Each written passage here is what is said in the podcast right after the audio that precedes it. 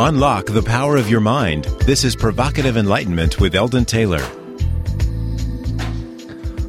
Welcome to another hour of provocative inquiry designed to inform and enlighten all of us about ourselves and the world around us.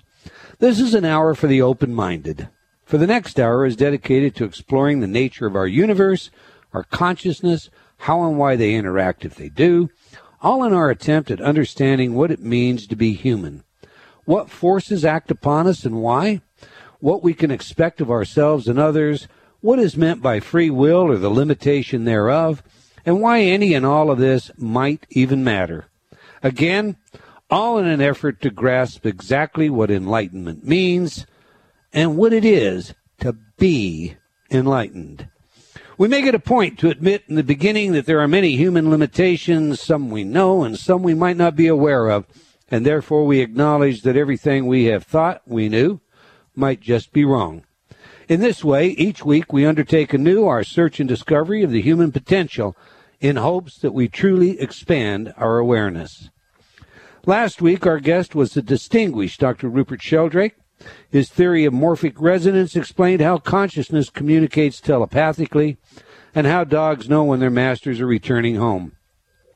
A lot more as well. He told us that he views consciousness as evolving just as the laws of nature continue to evolve. We discussed how it wasn't too long ago that studying consciousness was a taboo in science, since it's considered to be so subjective.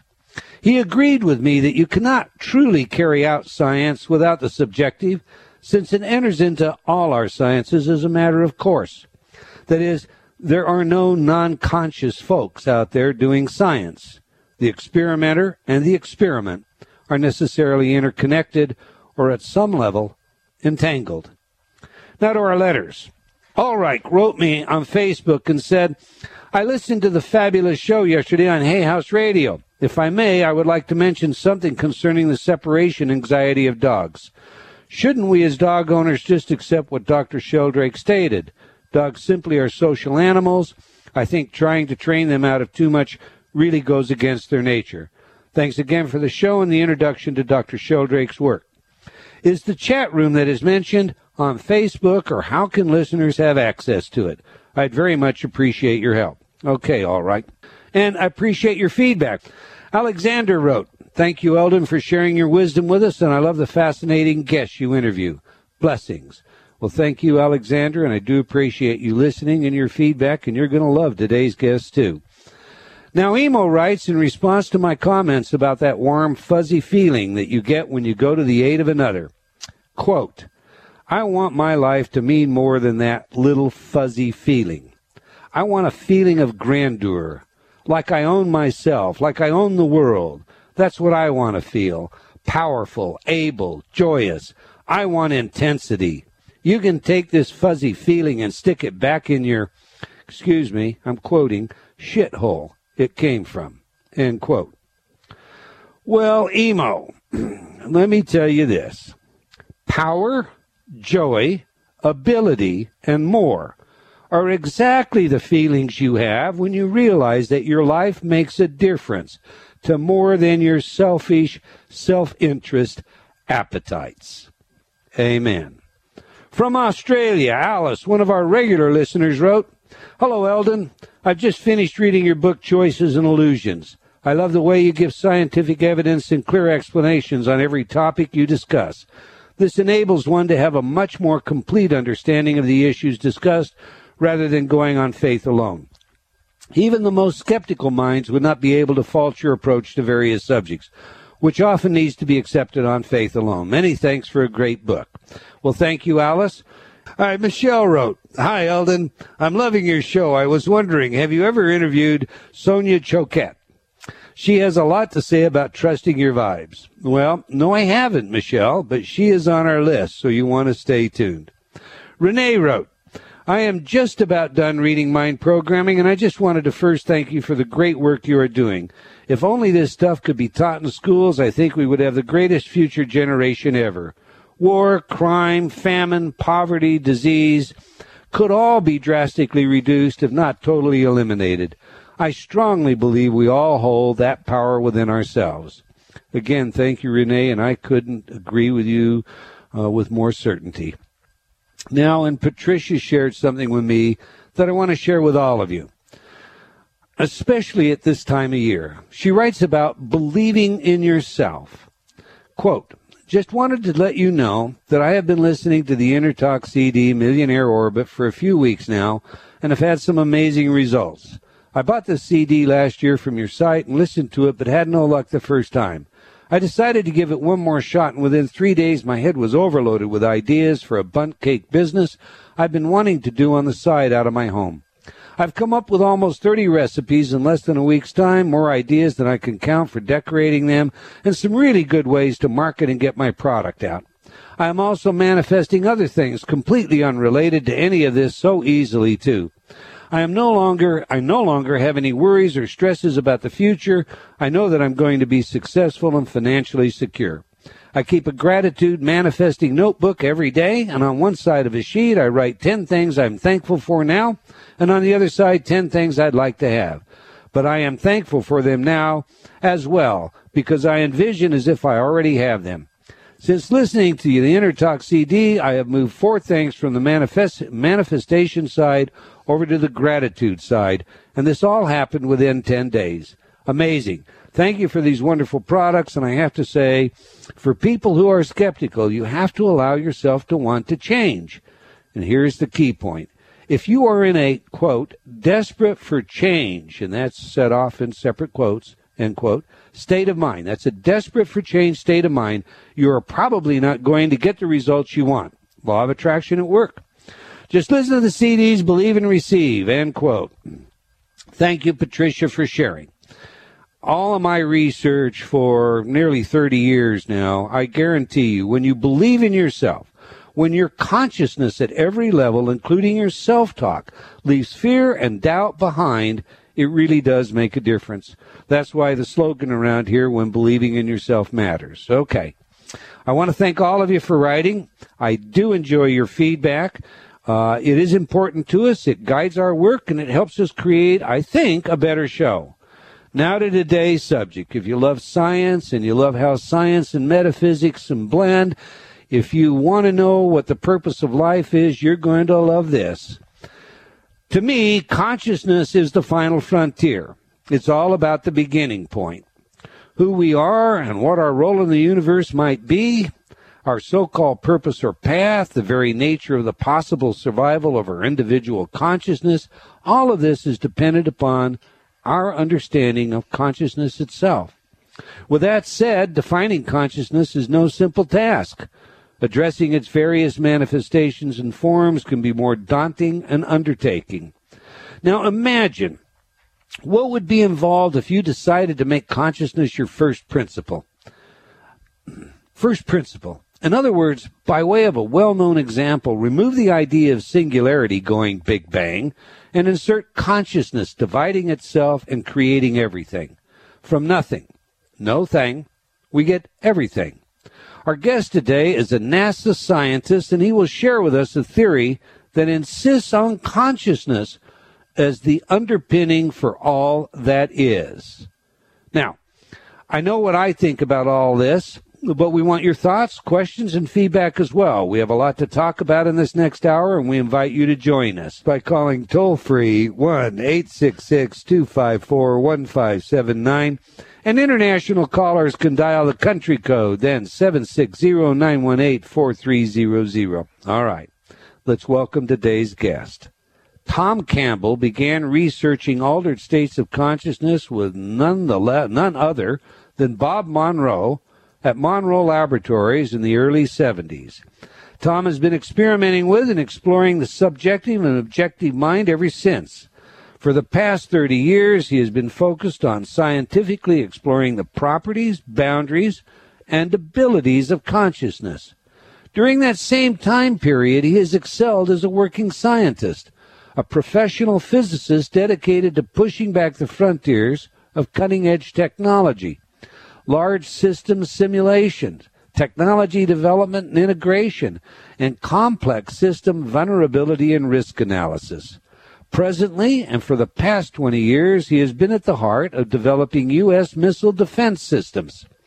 Tom's book, My Big Toe, now toe, T O E, standing for Theory of Everything, is a model of existence and reality that is based directly on his scientific research and firsthand experience. It represents the results and conclusions of thirty years of careful scientific explorations of the boundaries and contents of reality from both the physical and metaphysical perspectives. There's no belief system here. There's no dogma. There's no creed. No unusual assumptions at the root of this theory of everything. By demanding high-quality, repeatable, empirical, evidential data to separate what's real, and that means what exists independently and externally. This is not some imaginary kind of science. From what's imaginary or illusory, Tom has scientifically derived this general model of reality. It is my honor and pleasure to welcome to our show Tom Campbell. Welcome to Provocative Enlightenment, Tom. Well, thank you, Eldon. It's uh, my pleasure to be here. Well, that's great. Let's just get right in there, because there's far more than you and I could ever begin to cover in an hour. And what we do want to do is flesh this out for our audience so that we're sure they get over and they look at your material, because it is indeed life-changing material. It's paradigm-changing uh, material. Well, we'll come back to that in a minute. To begin with, so please familiarize our audience with yourself and a little, a little bit about what led you to your theory of everything. And you might, in that process, also enlighten us or differentiate a little bit just by way of background, so we have this picture between what you call a little toe and a big toe theory in doing so. Well, okay, gee, that's a pretty big question to start with. Um, yeah.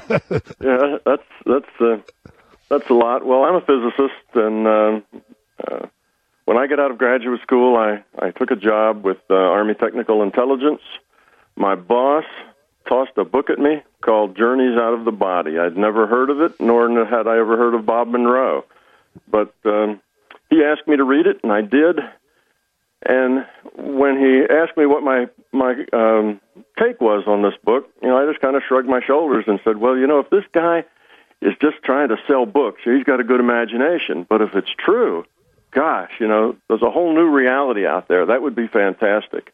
And as it turned out, in a few months, I got to meet Bob Monroe, and Bob was just putting up a laboratory to study consciousness. Bob had had this out-of-body happen to him and didn't really uh, want it to happen to him. Actually, he tried hard to have it not happen to him. He sought some medical advice and whatever to see if uh, he could stop having these experiences. But then he began to play with them and experiment with them and found out that he could get information and data that was verifiable through, you know, a non-ordinary or through a paranormal means, if you if you like.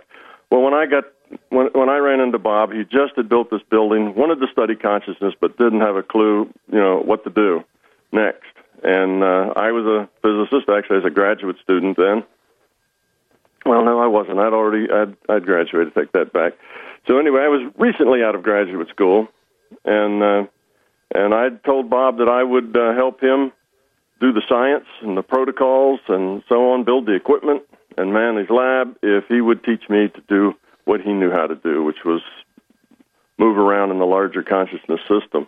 And I had no idea how this was going to work out, but, you know, here I am some thirty-five, well, I don't know, almost forty by now, years later, and, uh, you know, it's become a way of life.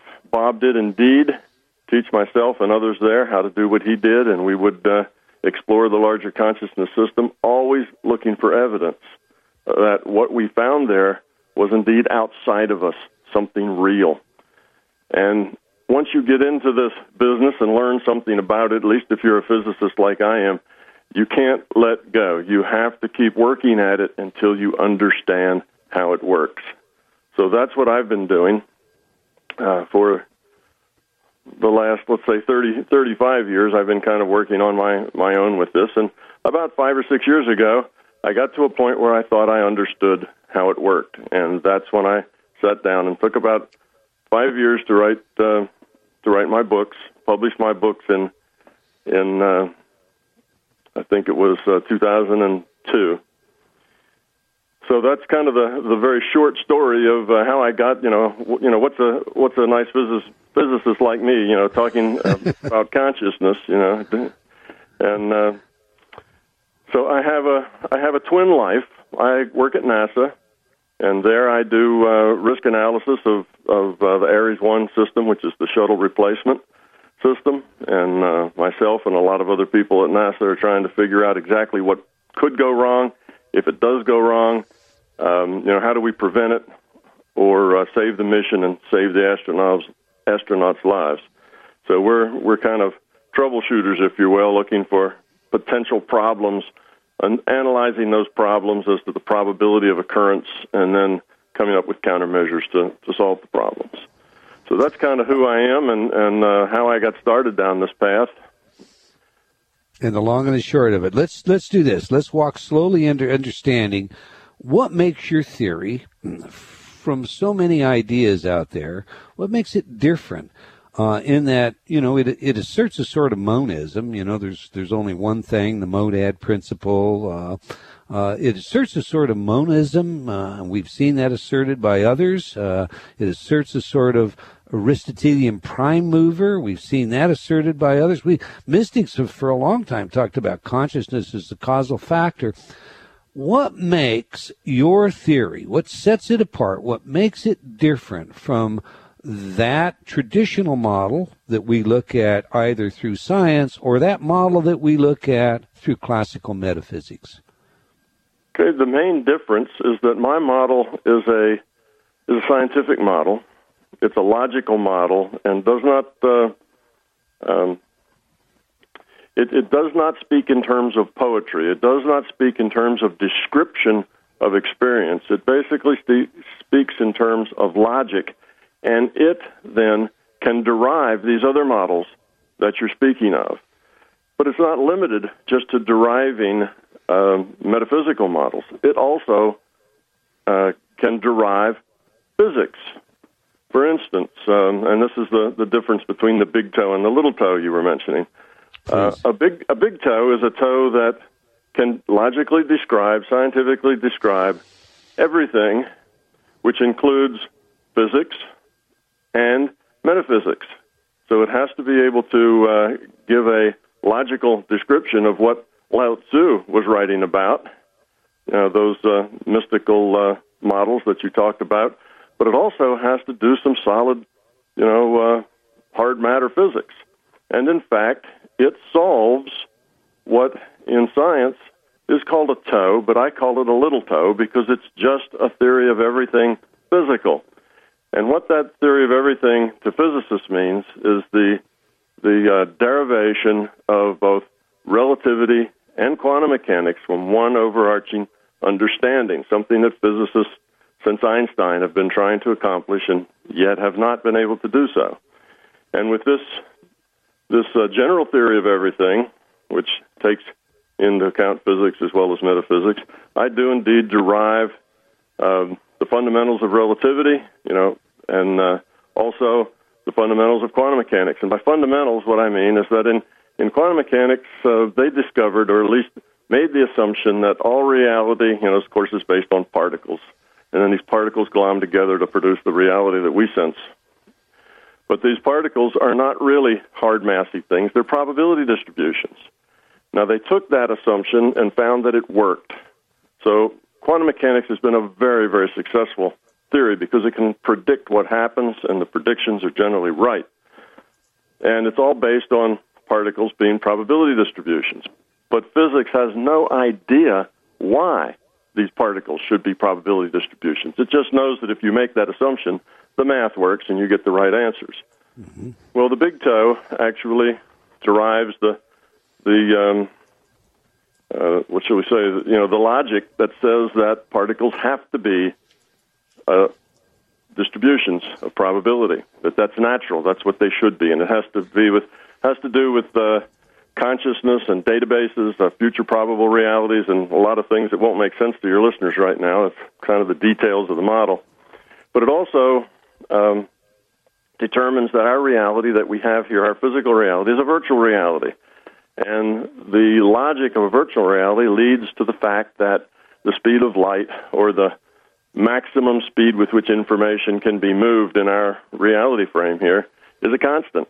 And from that fact, deriving that that must be the way it is, then the relativity theory just falls out of that. Once you understand the light speed is invariant under the motion of its source, then relativity becomes a rather simple math problem. The hard problem there is understanding why C should be constant. And physicists today, again, have no idea. They know that that is true, but they have no logic that tells them why that must be true. So the point is, to answer your question, that what makes this toe different is, one, it's not poetic, it's not descriptive, it's logical and scientific. Two, it derives physics that's been, uh, say, a big question mark, okay, for the last one hundred years, quantum mechanics and relativity being described by an overarching um, explanation, which is called a toe, and I, it's what I call a little toe. And it also explains the paranormal things, the metaphysical things, theology, and all those other um, you know, things that come under ontology and metaphysics and cosmology. So that's what makes it a big toe. Now, as a great theory, it will have predictive power, and that predictive power will give rise to our ability to uh, verify its predictiveness. And as a great theory, um, the natural uh, predictions that uh, that follow from it, as you say, will give rise to just the uh, implications falling out. Is that, have I got that correct? Yes, that's that's correct. Okay, now, Tom, we, we're coming up on a hard break. I've got about a minute and thirty seconds here. So this is what I want to get staged. Underneath, underpinning all of reality, it is your view as the hard scientist that consciousness is the beginning, that that everything flows from that. Is that correct? Exactly. That's correct. Consci- consciousness is fundamental. And so if we look at that, when we come back from break, we can maybe take on some things like uh, why why all of us are here. What's the point of being in the physical world or, or the non-physical? Uh, what what culture, beliefs inhibit our ability from seeing the world, uh, how we can go about improvement, and so forth, right? Yes, yes, okay. Absolutely. All right. You're listening to Provocative Enlightenment. I've been talking with Tom Campbell about his theory of everything. It's actually a trilogy. It is a big book as well as a big toe. It is a wonderful book. I recommend this book very, very highly for anyone who genuinely enjoys reading science. If you're one of those people that reads science and then turns around and walks over here and says, oh, let me tell you all about metaphysics, you don't know anything if you haven't read this book. I really dislike those that use science improperly. This is a great book. All right. You can check Tom out at my website. We'll be right back. Confusion, deception, manipulation, feeling a bit controlled, lost. Learn how you can take back control of your life through proven techniques in Eldon Taylor's revised edition of Choices and Illusions. This New York Times bestseller is a guidebook to your journey to self-actualization, filled with practical, real-life solutions backed by scientific studies and guaranteed to awaken your inner genie. Get your copy today from all bookstores.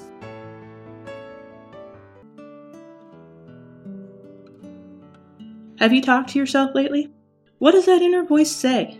Are you constantly hearing negative feedback? Ready for a change? InnerTalk, Eldon Taylor's patented subliminal technology, can do just that. Change your inner self-talk. Turn off the negative by replacing it with positive affirmations.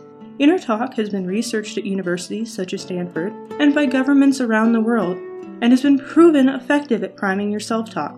Armed with a new positive outlook, you'll find everything becomes easier, from losing weight to stop smoking, giving presentations to riding horses. Learn new things to being a powerful salesperson. Choose your title for change today. Visit w w w dot inner talk dot com. That's I N N E R T A L K dot com. inner talk dot com.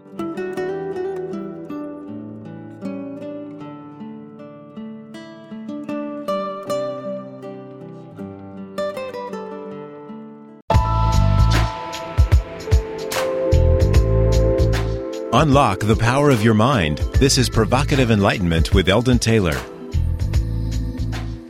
Welcome back. Now, if you just joined us, I'm Eldon Taylor. My guest today is Tom Campbell, and we're discussing how consciousness underpins everything. In this first half of the show, you know, Tom is a scientist, uh, a NASA scientist. Uh, you know, this this this man uh, does things in a very systematic way. So we spent the first half of the show kind of getting the uh, underpinnings, if you will, kind of putting the architecture or the foundation together for what we're going to do in this next half of the show, and that's essentially, okay, what is all this science uh, that says consciousness is at the root of the universe? Not things, not shoes and ships and sealing wax, not particles, no singularity going big bang, but consciousness. What does this mean to you?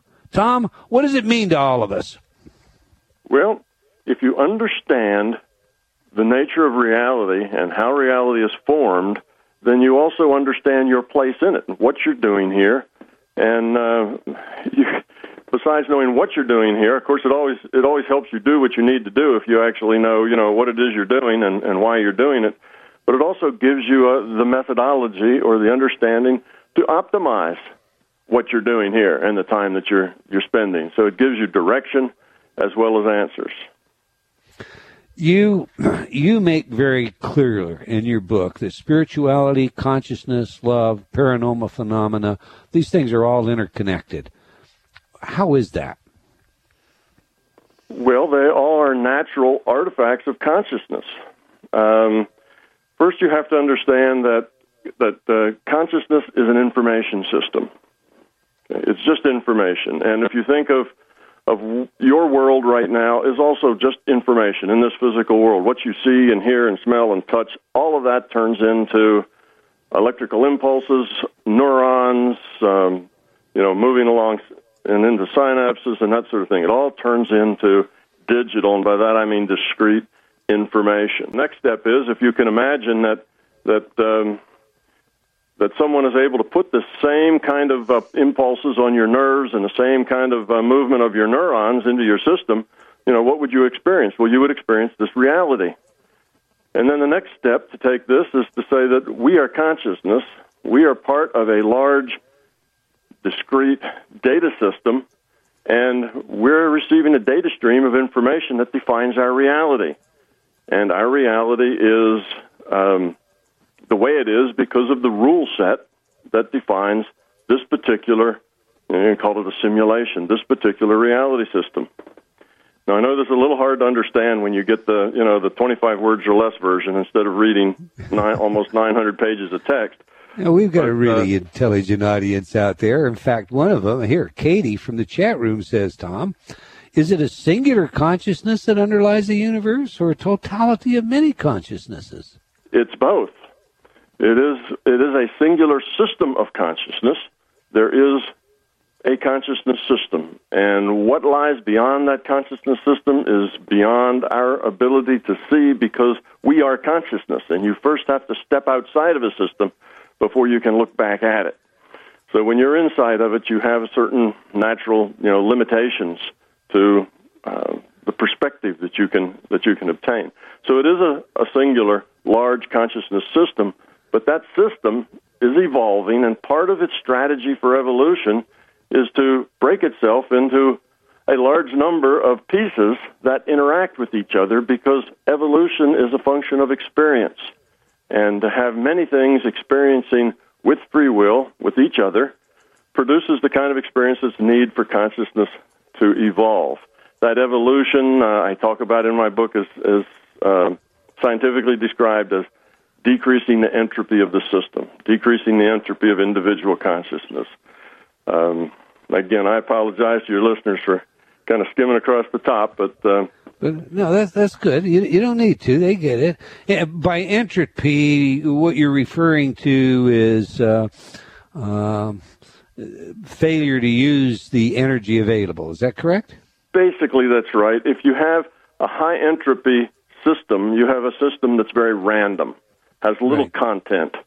A low entropy system has the characteristic of having more order. Things are things are in place for certain reasons and purposes. And because of that order, it has the ability to do work, to have power, to change things.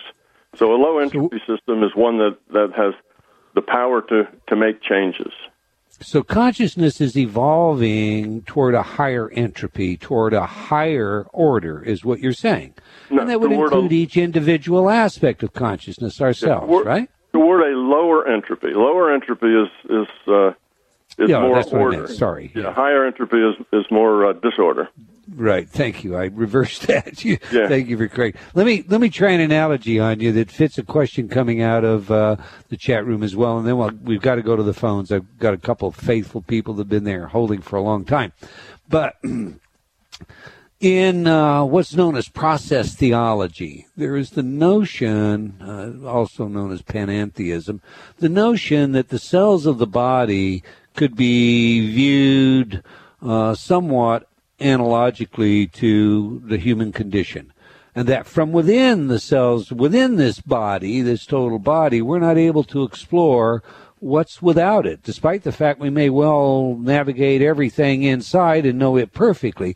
Is is that more or less the model that that you're explaining with uh, the fragments of consciousness within the greater consciousness? Yes. Now, as fragments of consciousness, we can explore the larger consciousness system because we are consciousness and it is consciousness. So that's all within, you know, that's all in our sandbox, so to speak. We can we can make that exploration. We're not limited to just this little virtual reality that we call our universe. That's just a tiny speck in the larger consciousness system. Matter so of fact, there therein are now is the bridge for how you move from Uh, the physical universe into uh, what we would call the metaphysical, or that that aspect of the universe that that we're unable to measure with our typical instruments. In other words, therein is the bridge to out-of-body experiences. Therein is the bridge to paranormal activity. Uh, and, and these things would all be the exploration of consciousness, right, Tom? Absolutely, absolutely. Um, those are all different aspects and natural aspects of consciousness. So the things that we call paranormal, the para only comes in there because we're restricting it to um, the viewpoint of our local virtual reality here. So those things are outside. Consciousness is the is the superset. Our physical reality is a subset. So the, the, the superset contains the subset, but the subset does not contain the superset. So the subset is, is limited, and within that limited viewpoint, then we have certain restrictions on how energy gets transferred. And if you if you go beyond those restrictions, then it's called, you put the para in front of it. It's paranormal rather than normal. But the right. superset, consciousness, all of those things that are paranormal here are perfectly normal there. They're just the artifacts of the nature of consciousness. All right, I love it. Let's uh, let's take a phone call. On line two, we have Susan, and she wants to know how to use consciousness uh, maybe a little more Uh, specifically than we have dealt with right now. Susan, welcome to the show. You have thank Tom you so Campbell. Much. Yes, thank you so much. Hello, Susan. Our pleasure. Hi. I knew I was going to get through. It's my birthday today, so I, I visualized it, and it worked. Happy Good. birthday. Thank you. And what's your question, Susan? Well, I know you talked a little bit about moving around in this larger consciousness system. Mm-hmm. Now, how do we use that for our benefit, or what do we do to use that for our benefit? Well, there are there are several ways to, to look at that.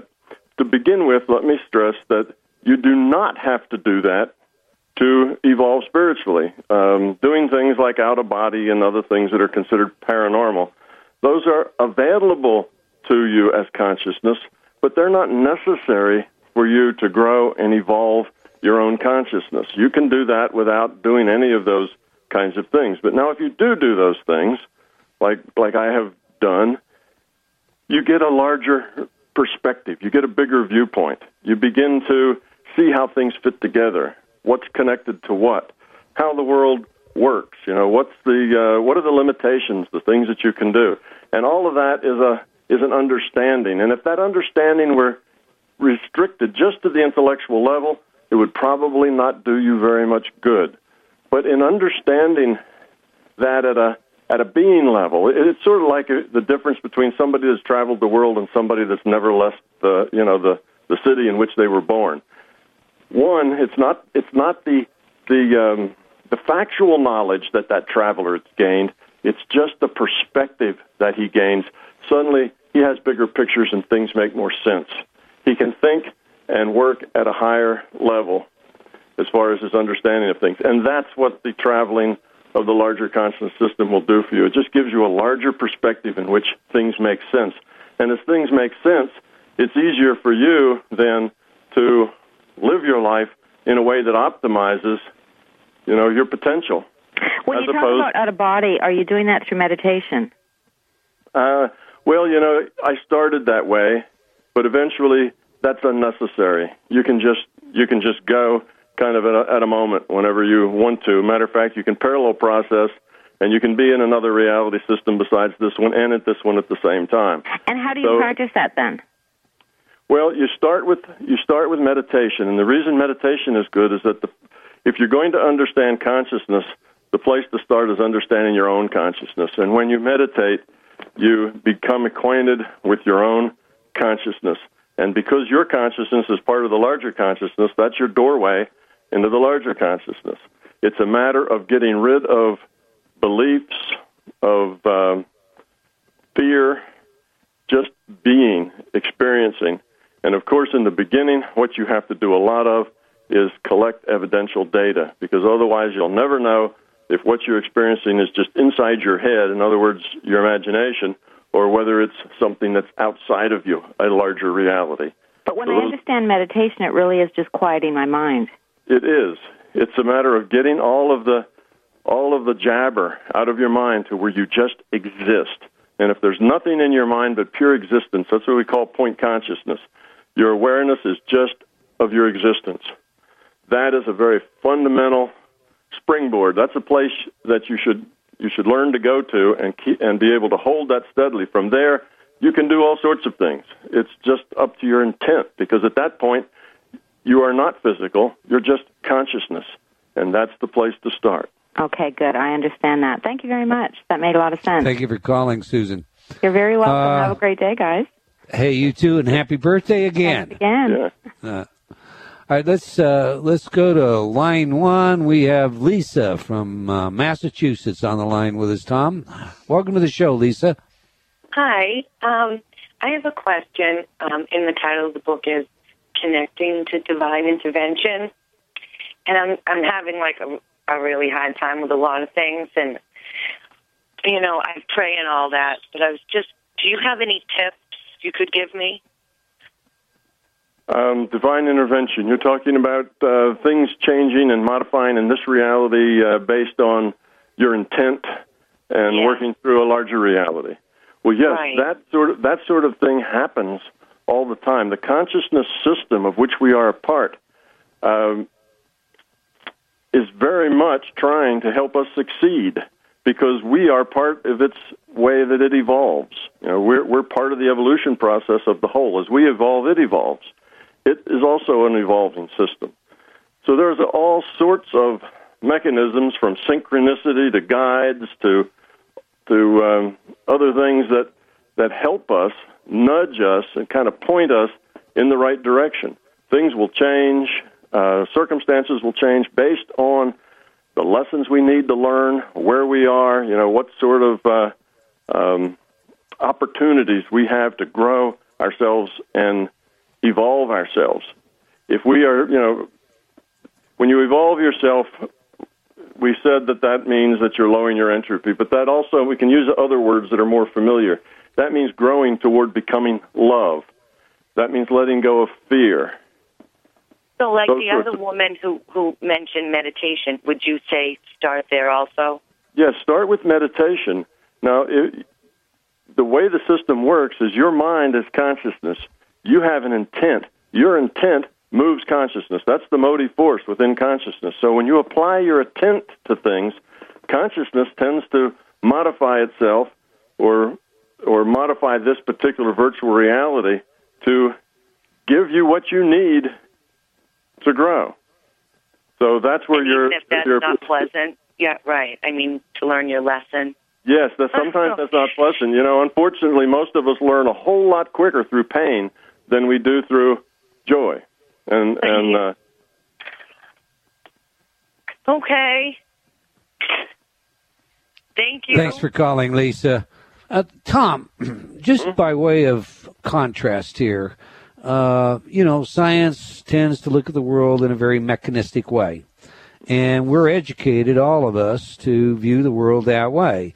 So when, you know, from the time we're very, very young, we explore outside of ourselves. We explore what's next door. We explore what's in another planet. We go to the moon, et cetera.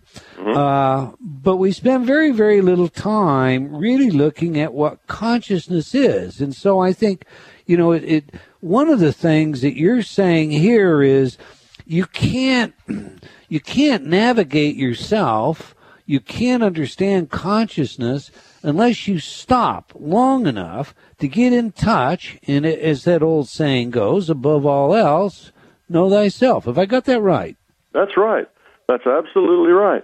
As long as you're preoccupied with uh, this virtual reality, then you are not, um, let's say, developing your awareness of consciousness. Consciousness okay. is, a, is an awareness that one needs to develop. It's not uh, it's not a trivial act to do that. No, that's that's exactly what I was going to say. I mean, we spend years and years and years learning various uh, uh, skills in the mechanistic world, whether they be the skills of language or the skills of arithmetic or the skills of reason. Uh, the skill, I mean, w- how much time do we spend memorizing historical information so that we can regurgitate it in a test? And then when you say to someone, how much time have you spent actually in serious introspection? It pales so much by contrast. So if, if I understand you, well, your advice to everybody would be, first of all, turn around and start looking at who you are. That's where you begin in all of this. But then if we do that and we understand this notion of, of consciousness, it kind of gives rise to a question coming out of the chat room again. Does that mean there are lots of gods? That mean there are lots of gods? Yeah. I mean, well, if we're... Go ahead. That depends on uh, on what you mean by the word God. Well, now that's that, that's a question, Tom, not an answer. uh, why? Let's let's look at it this way. Each individual aspect of consciousness, if I understand you correctly, from what you just explained, uh, particularly to Lisa. Uh, is guided or facilitated, assisted, whatever operative word, in maximizing itself, in in manifesting uh, lower entropy uh, by the totality of consciousness or the initial consciousness. And maybe I'm not clear there. Is it the totality or the initial? Uh, the totality. We're talking about the, the, the whole of the consciousness system. Right. So all of us uh, are in this consciousness. Does that mean that as a totality there is, I, I guess what I'm trying to do is, you know, move you toward a theological uh, conclusion here. And, and if it doesn't apply, just say so. It doesn't apply. But I'm pursuing this question for Katie out of the chat room. You got that, Katie? the... Does it, is the totality of our consciousness such that uh, that makes all of us in the body, so to speak, I'm using that in quotation marks, of the one consciousness as in the body of God? Uh, yes. I would say that's probably a good metaphor to use. Um, you know, when I wrote my books, there's not a lot of... Uh, uh, There's not a lot of words there uh, that, you know, describing things in terms of God, but I've had any number of people who, after reading my books, uh, say that what they, you know, the thing that makes them feel comfortable is to take this larger consciousness system and name it God. You know, that is God, the larger consciousness system. Well, you know, it fits some of the descriptions of God, depending on, you know, where you come from in your theology. Um, I don't use the word God much because it comes laden with so much emotional and learned and belief um, kind of baggage comes with it that I try to avoid that just because I don't then want to want to give people problems with understanding the concepts because now they have to deal with the baggage that's coming with their preconceived notions. But yes, you can say that. You have the one larger consciousness system. We're all a part of it. You've heard the, the mystical phrase, we are all one. Well, that's true. We are all part of one large thing. We're all netted on the, this consciousness is an information system. We're all plugged in. It's like being on the internet. We're all netted, and we communicate with each other all the time through this system. And that's true you- of all consciousness. Consciousness is not just people. Everything that's that's uh, sentient is conscious. It, everything that is sentient is conscious. That's I, I, I like that because that's I, I want to go there now. Last week we had Rupert Sheldrake on the show, and you know who Rupert is. Mm-hmm. And among among his studies, of course, has been work with consciousness in, in the animal world. And yeah. and my next question to you was going to be, does does this net then? uh, does this net prosper or is it injured by how consciousness treats other forms of consciousness? Does entropy grow or does entropy become less? That should be the operative term here instead of injured. Okay, well, we're all here. When I say all, I'm talking about all consciousness. So, you know, yes, that's dogs and cats, but it's also, you know, bumblebees and, and goldfish. And it, ants. Right. It's just all all beings are conscious, and we're all here in order to grow, to evolve. You know, that's what consciousness is, has produced, this virtual reality we call physical. It's for us to evolve. Now, if we do things that increase our entropy, then we are de-evolving. And you have free will. You can make choices. And by the choices that you make, the intent that you have, again, intent's the motivator, uh, the thing that moves consciousness. If your intents are such that you create more entropy, more disorder, and those would be things that would be, you know, not being nice, you know, the the evil, the, the unpleasantness, the hurting, the fear, that sort of thing, then you're you are de-evolving instead of evolving consciousness. And yes, then the whole system de-evolves a little if you de-evolve because you're part of the system.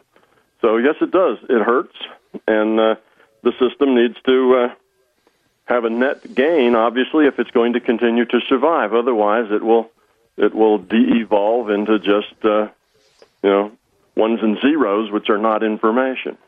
Right. So as we enter this holiday season, it's incumbent on all of us to recognize that it's a whole lot more than just nice words, a lot more than metaphysical flowers to to say what you do unto the least of thy brethren. Um, Absolutely. Maybe Absolutely. Okay. And it, it's about your intent, not about your actions. People can act very kind. They can, you know, do good deeds, but that doesn't earn a bit of entropy reduction. That doesn't evolve them any if it's not from the being level, if they're just acting, but it's not real, if they're just going through the motions. So it's not just a matter of be nice in the in the sense of acting. You gotta, you gotta believe it. Well, we're coming to the end of the show. We got like twenty seconds, Tom. Listen, everybody out there, come visit eldon taylor dot com. Click on the links and visit Tom's uh, webpage, see his books, uh, his uh, his movies. Uh, don't miss out on this. You happy